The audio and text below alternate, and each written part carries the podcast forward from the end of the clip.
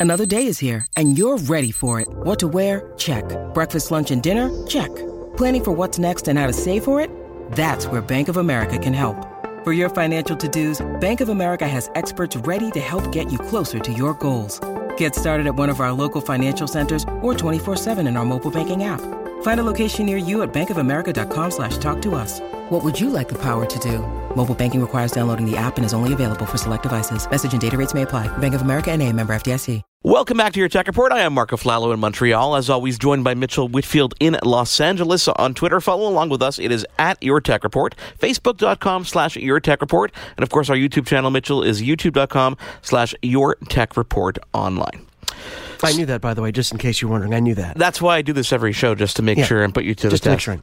Uh, Thank you. Mitchell. There's a company that originally originally launched their service in 1998. Iridium is a company that I think most people would associate with satellite phones. Correct statement, I guess. No, no, absolutely, um, absolutely true. Funny enough, good fact, the first call on Iridium's network was actually made by the Vice President of the United States, Al Gore, to his wife Tipper, thanks to technology supplied by Motorola. Now, fast forward many, many, many years, and through various ownership groups and corporate structural changes, we find Iridium today as an extremely major pillar in the communication industry. And when we talk about people being connected 24 7, that concept wouldn't have been possible if it wasn't for a company like Iridium. Now, the reason I bring this up is because our next guest happens to be the CEO of said company. And I seeked him out specifically to talk more about the company and its impact on what we know today in terms of communication. And let's bring him on. Let's bring on Matt Desch, CEO of Iridium. Welcome to your Tech Report. Thanks, Mark. Good to be here. Well, we're, happy to have you here because, to be perfectly honest with you, Matt, a couple months back, I got a press release about Iridium launching the new uh, set of its first new satellite constellation called Iridium Next, which took place back in January on SpaceX's Falcon 9 rocket. So I dug a little deeper and I wanted to see what you guys were up to these days because I think consumer perception versus reality is somewhat different. And and given the state of communications today, I, I wanted to see what impact you guys, what you were doing now, had on communications as we know it. So I think that the broadest question I could possibly throw your way is, uh, Matt, what's new? January was a big Yeah. month for you guys and quite a lot of years in the making.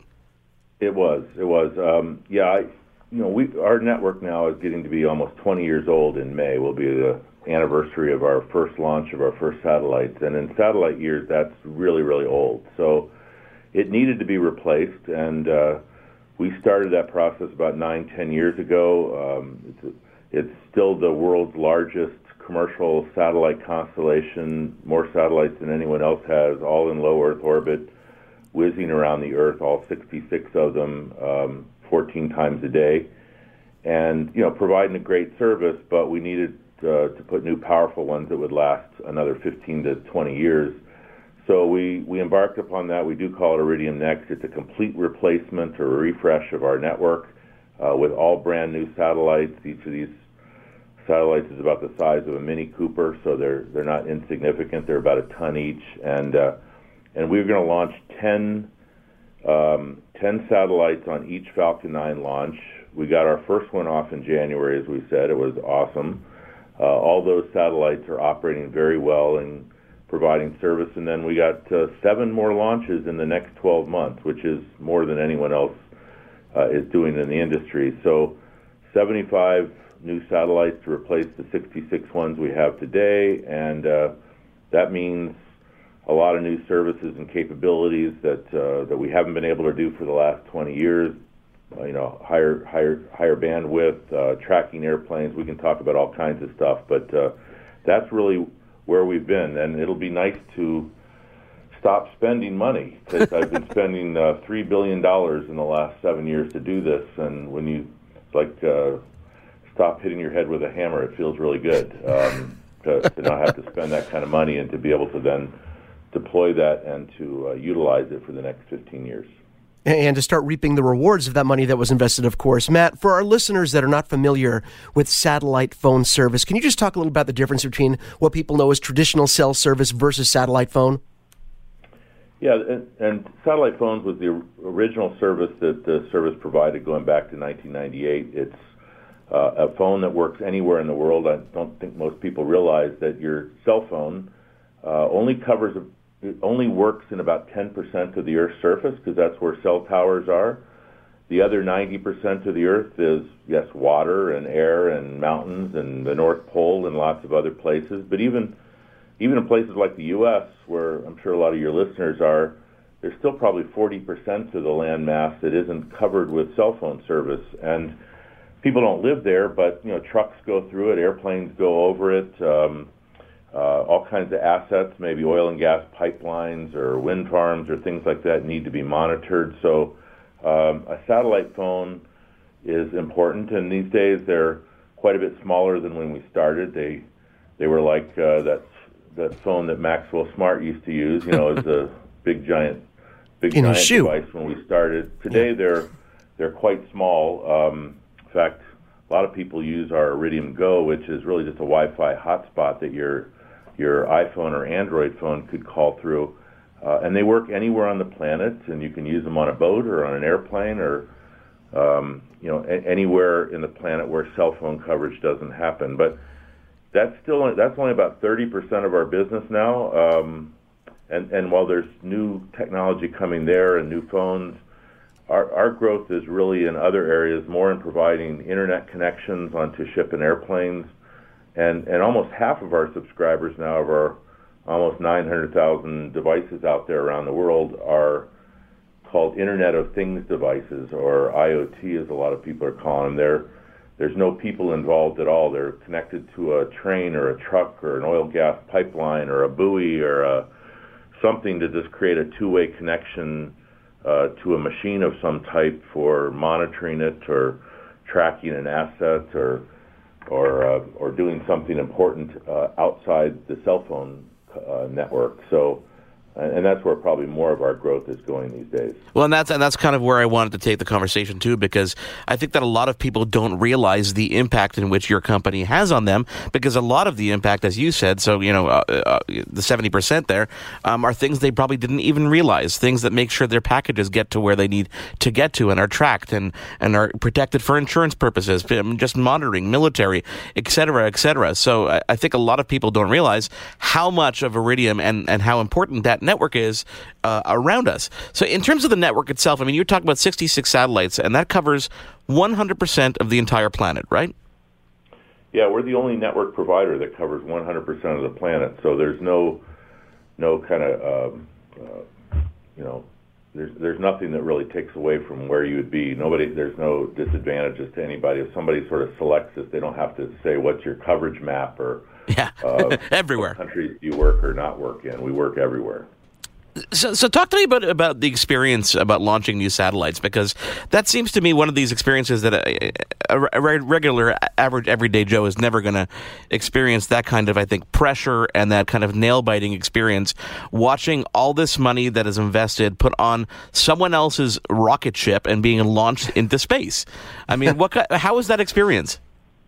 Well, well, thanks for reminding me since I've just now recovered from it from, from January, I think. Um, Our insurance, Nice, our, our insurance will cover any kind of post traumatic stress. Don't worry. yes, exactly. I have PTSD from that. No, it was uh, it was quite exciting, especially for us because when it happened on January 14th, and and we launch out of Vandenberg Air Force Base, which is, I mean, most people know of Cape Canaveral, but we also launch satellites in this country off the west coast. When you're polar orbiting like us, which means your your orbit goes over the poles, uh, you have to launch from the west coast because you can you can fly south. You can't really do that out of out of Florida.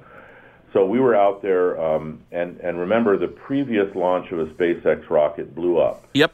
in September, and there were four months there, and we were very comfortable that they'd fix the issue, but that just added to the drama and excitement as you wondered and, and made sure that that wouldn't happen to you.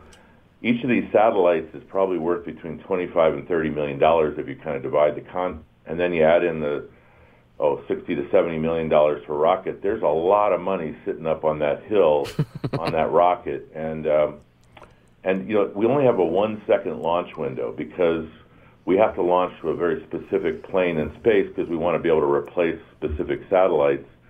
So you know everything has to be perfect at that moment. The winds can't be too high. And in fact, that morning I'm hearing there's a ship in the ocean that might be cutting through the the range, and you know, should we fly over it? I'm hearing that an umbilical cord maybe blew off in the middle of the night, and they had to put a person up there and replug it back in. So I'm beside myself by the time that they're going, you know, t minus one minute and then and then counting down. Um, but it's spectacular when it happens. It's such a amazing sight to see this 20-story um, device fly up, you know, into space, and then see the booster disconnect and land on a barge, you know, 10 minutes later, um, and, and, hit an X spot. If anybody's seen it online, it's pretty cool. Yeah, it's pretty mesmerizing. Uh, but but more importantly, to go and then see your satellites deployed one by one. We had 10 of them.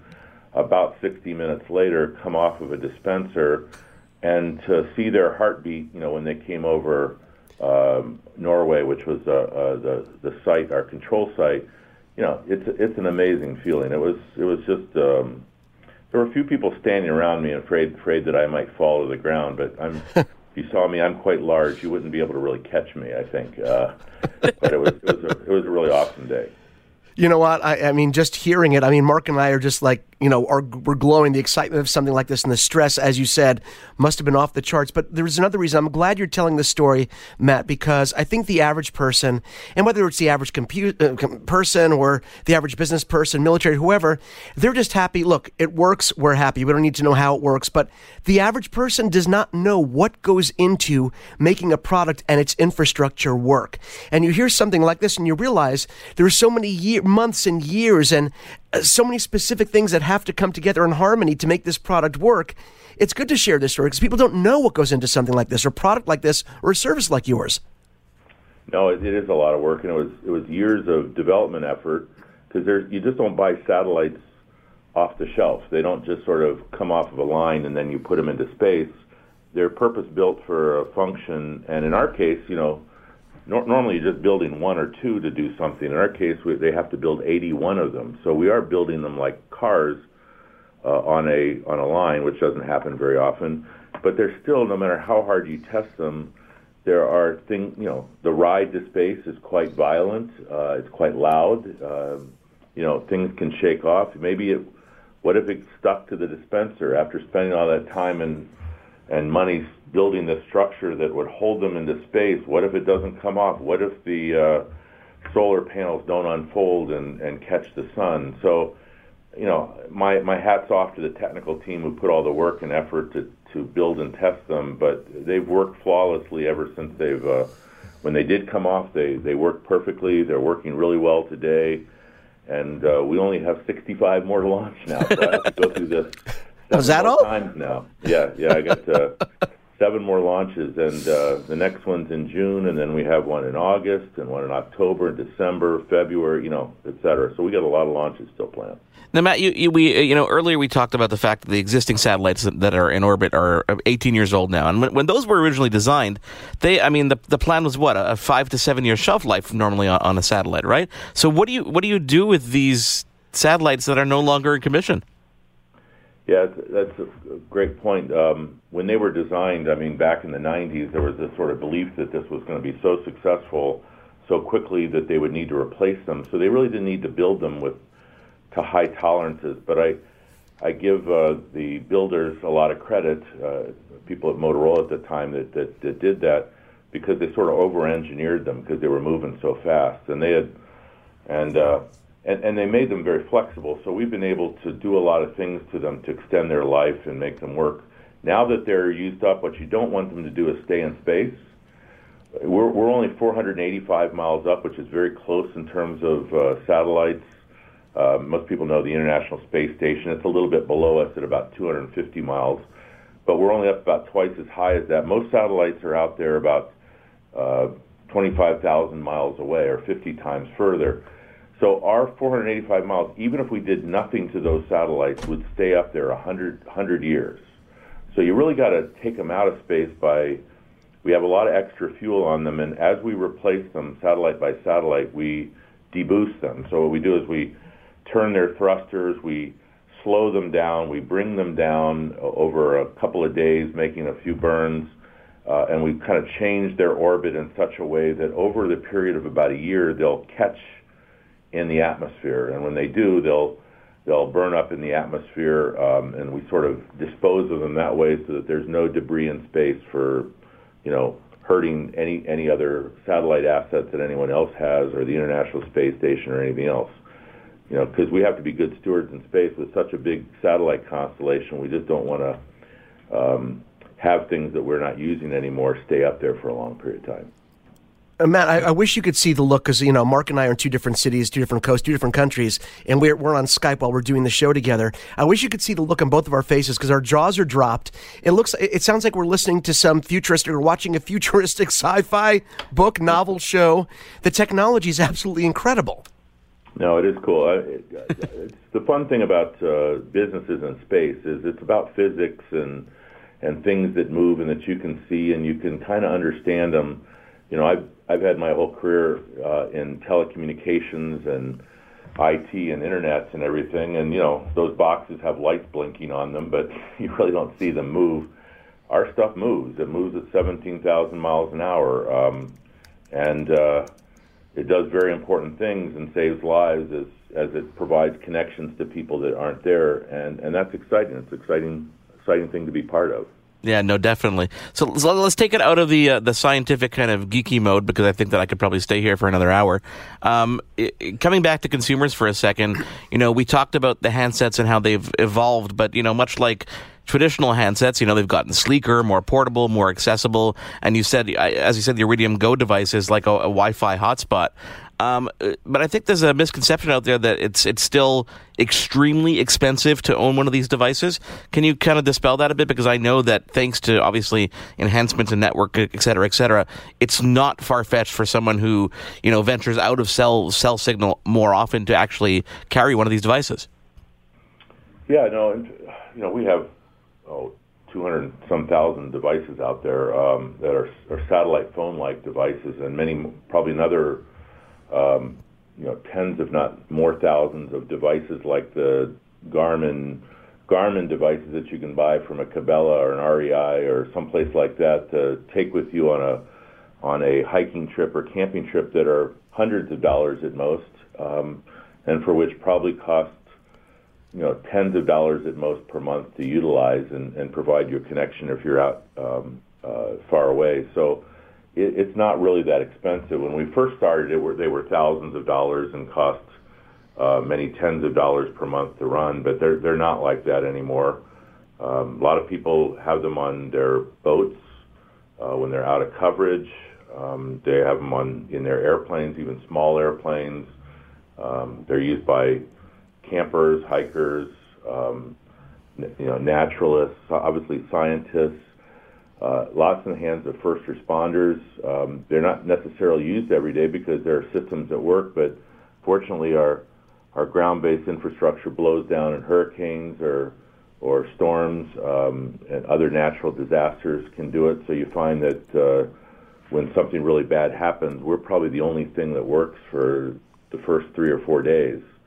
Um, you know, Hurricane Katrina was a big advertisement for us on the South Coast because people never thought something like that would happen. But I mean, during Katrina, there was something like 250 square miles where there was nothing working. I mean, no cell towers, no ground systems, couldn't even communicate to people as to where to put uh, the generators and things that they were bringing in, or where the fuel was needed, or what people needed to be saved for. So for you know a week or so uh, if it wasn't for satellite phones, there wouldn't be anything. Same in Haiti, same in Japan when there was the tsunami. So we're, we're definitely known in disasters, but more and more, I think people are taking us on the road with them as a safety device.